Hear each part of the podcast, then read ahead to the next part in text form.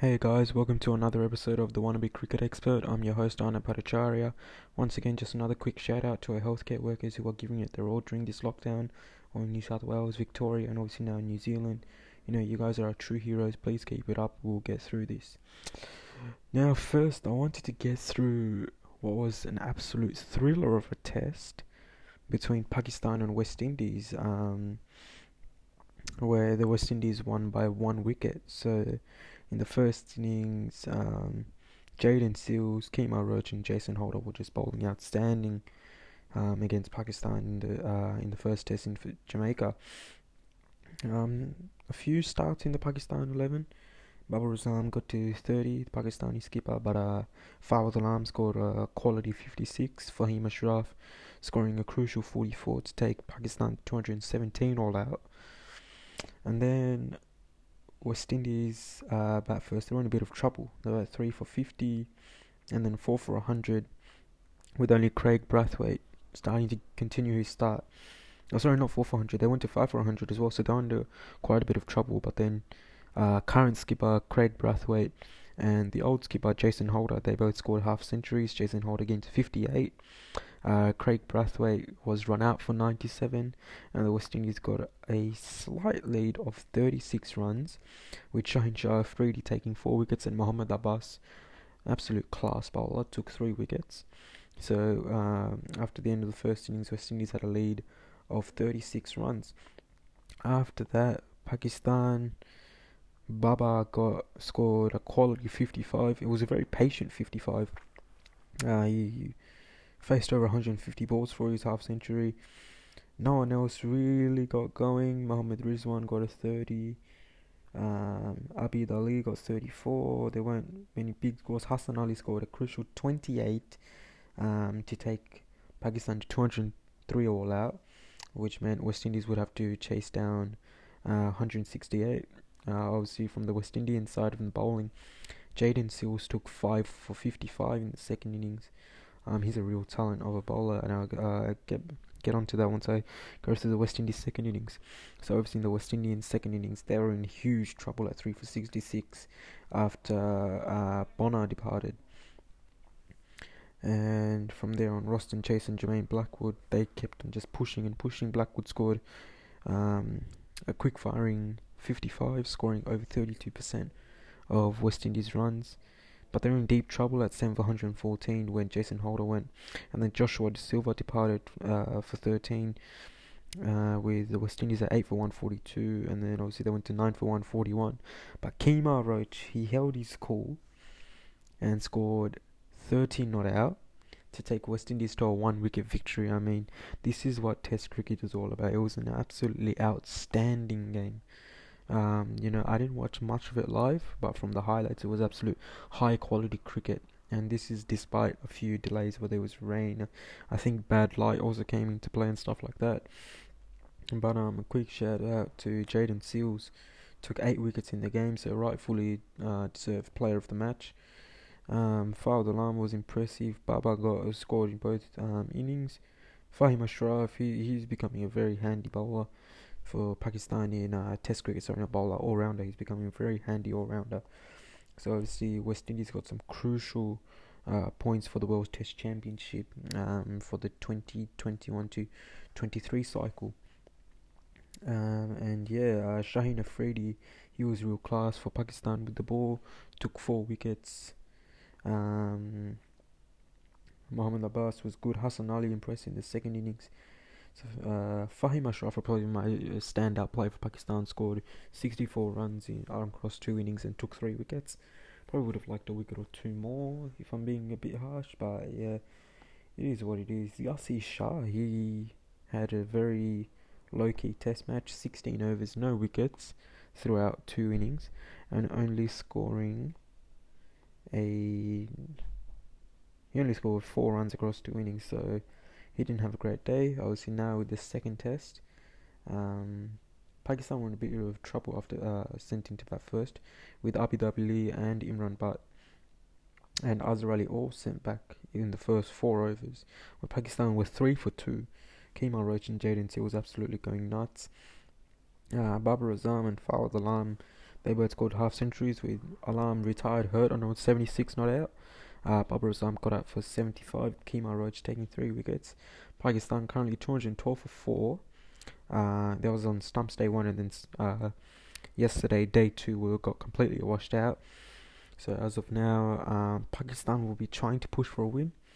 I think West Indies bowled well from what I saw. Again, it's very tough to watch West Indian tests from Sydney, even in lockdown with the massive, crazy time differences. But uh, from what I've seen, it's been quite a disciplined bowling from West Indies, but it's been good batting after the first four overs from Pakistan.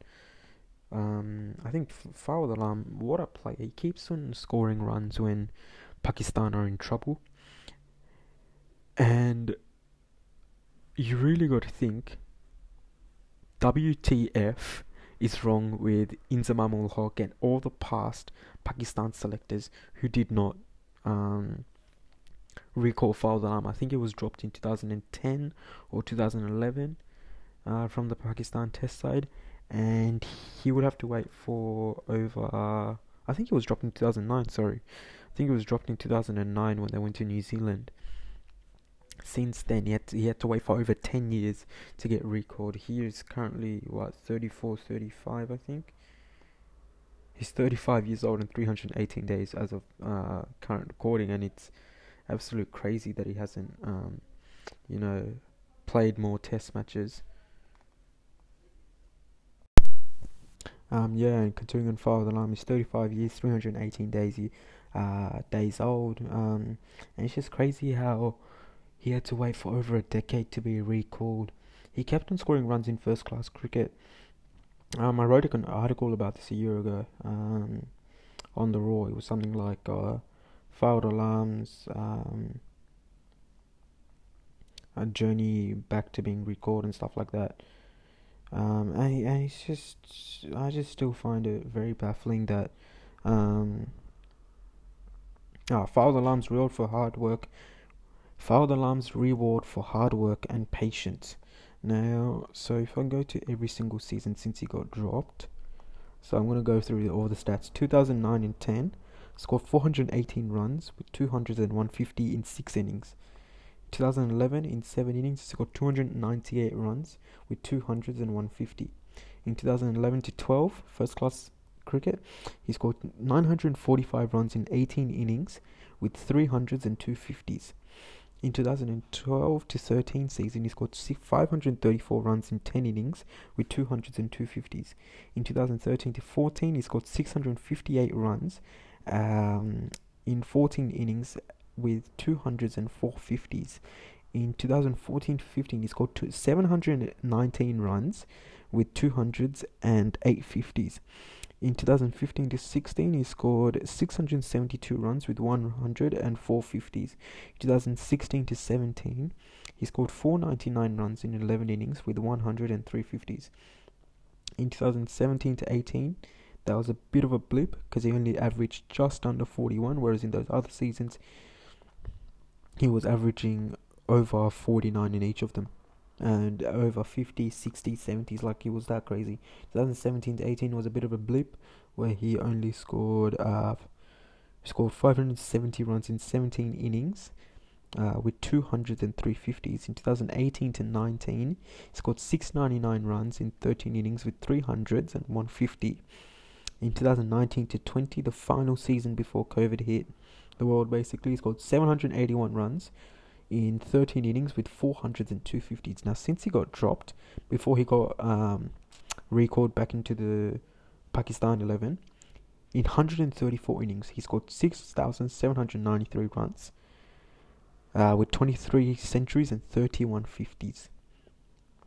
Despite that, he was keep on scoring runs. Yeah, players like Umar Akmal, Asad Shafiq, Shoaib Malik, Khurram Manzoor, but a host of names. They kept on being recalled, they chopping and changing and stuff like that.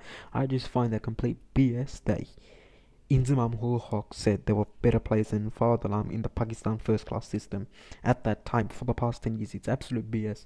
The fact that he managed to keep his job um, in the moment stuff like it's it's complete BS that players said um you know uh what's it called that uh, just on the basis of players looking good, they would be selected over Fawad Alam because just because he looked ugly. He has an absolute Shivnarayan, Shivnarayan Chanderpaul style uh, stance, and he was scoring runs, but that didn't matter because he looked ugly. That is most basic as BS I've ever heard. Um, so overall, yeah, Pakistan selected was absolute stupid for what they did regarding um, Alam. I think in this second test, obviously Pakistan 212 for four after stumps on day two. I think they'll try to get to about 350 declare, um, and then hope to basically force a result because I think West Indies will be trying to bat for a draw. The batting isn't that great, um, and Pakistan will be hoping that you know the big guns such as Kraigg Brathwaite, Jason Holder, Joshua Da Silva, um, you know they don't really fire with the bat and stuff like that. I think 212 for four. I think Pakistan are slight favourites to win from here, unless rain does continue to come into play in Jamaica for the remaining three days. But um, yeah. Now on to an absolute brilliant second Test match between India and England. I watched the first two sessions of each day, apart from day five where I watched all of it. Now, obviously, India won by 151 runs, and it was an absolutely amazing test match. So, obviously, uh, KL Rahul scored an absolute brilliantly 129. Rohit Sharma fought back with uh, scored uh, 83. Those the two openers were outstanding. India got to 364. They were probably about 50 short, if I'm being honest. Considering they were 2 for 260, they should have at least gotten 400 from there. And then, obviously, England were in a bit of trouble at 2 for 20 odd. Joe Root scored an absolute amazing 180. Uh, Rory Burns chipped in with uh, 49. Jonny Bairstow scored a good 57.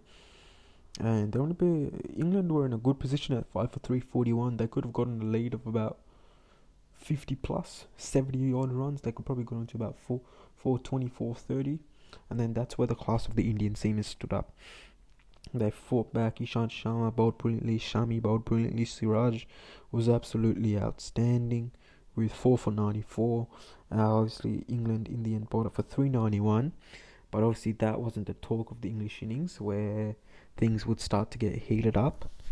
Obviously, with Jasprit Bumrah bowling a few bounces. And I'll get on to that after I conclude this, uh, uh, talking about the summary of the second test. Uh, India were obviously in a bit of trouble after Virat Kohli got out for 20. He was looking really good.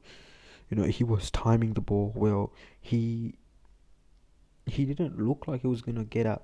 It's not because of this looking, you know, looking good. I was he was scoring runs, and he defended well. There weren't that many edges or anything like that. And then boom, he just chases one outside off the stump and then gets out.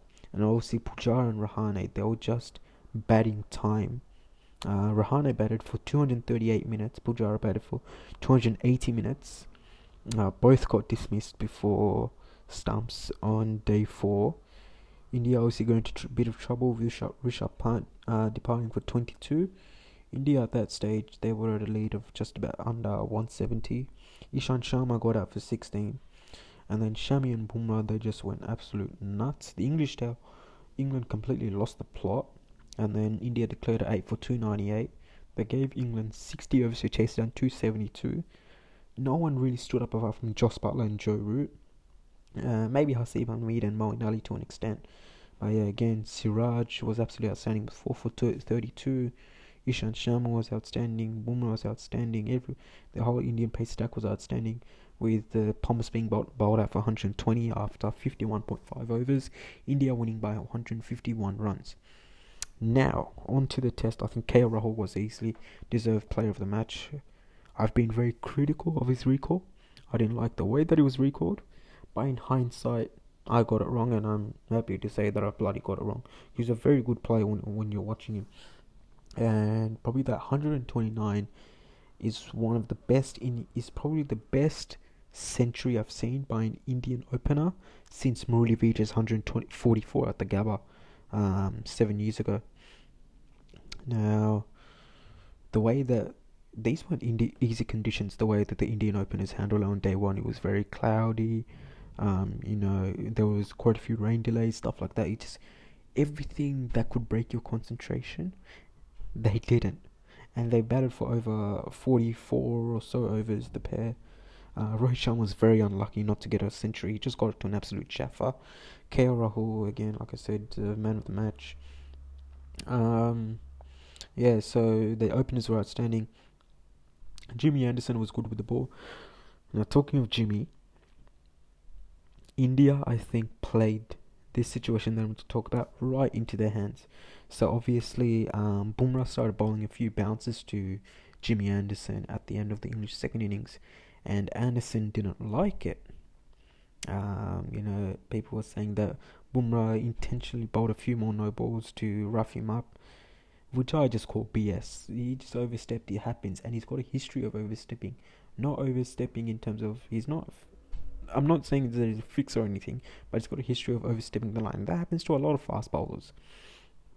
So obviously Bumrah bowled a few bounces. They didn't like it, and when Ishant Sharma departed, India had a lead of 182. Now it's a psychological thing when you're chasing a target of under 200. You think, yeah, it's still doable on a fifth day wicket. But then when it gets to over 200 against this Indian pace attack, that's when you think, oh god, we're completely screwed. And this is where England starts losing the plot. Bumrah comes in at number 10 and they just start giving him a bouncer barrage. Why? Why are you trying to do that? Um, just last year in December when Australia A were playing India A in the first class game.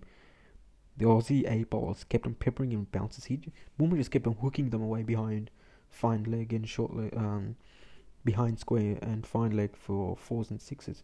You just don't do. If, um, it was complete stupidity. They they kept on bowling bounces and they forgot the most easiest thing. Just attack the stumps.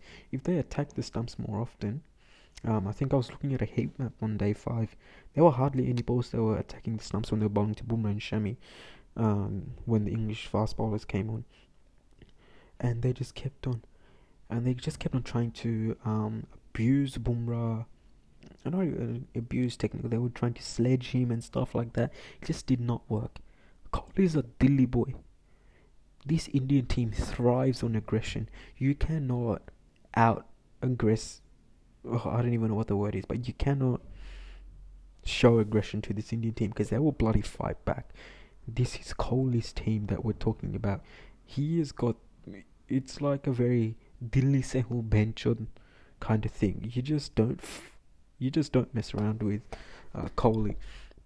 Um, and they were just and you I'm pretty sure he even said Benchod when um, when Bumrah smashed I think it was Mark Wood for four when he just slapped him through the offside and stuff like that. So yeah, England completely lost the plot.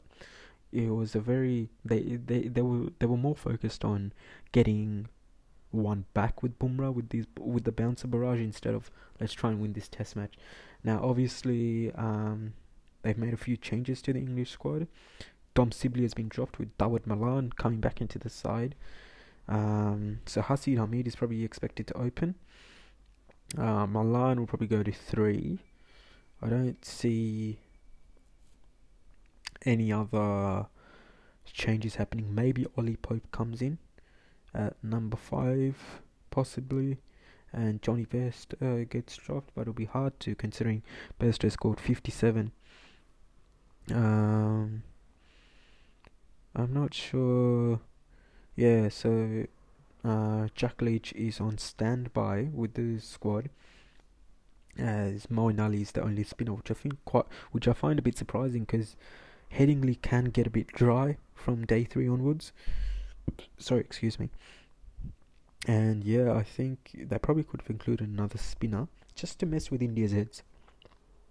Um, so Saqib Mahmood may get a debut with Mark Wood, even though he's in the squad he is nursing an injury right now. So probably, I think the English eleven will probably go something like Hameed opening with Rory Burns, Dawid Malan at three, Root at four, either Bairstow or Pope at five, Buttler at six, Moeen at seven.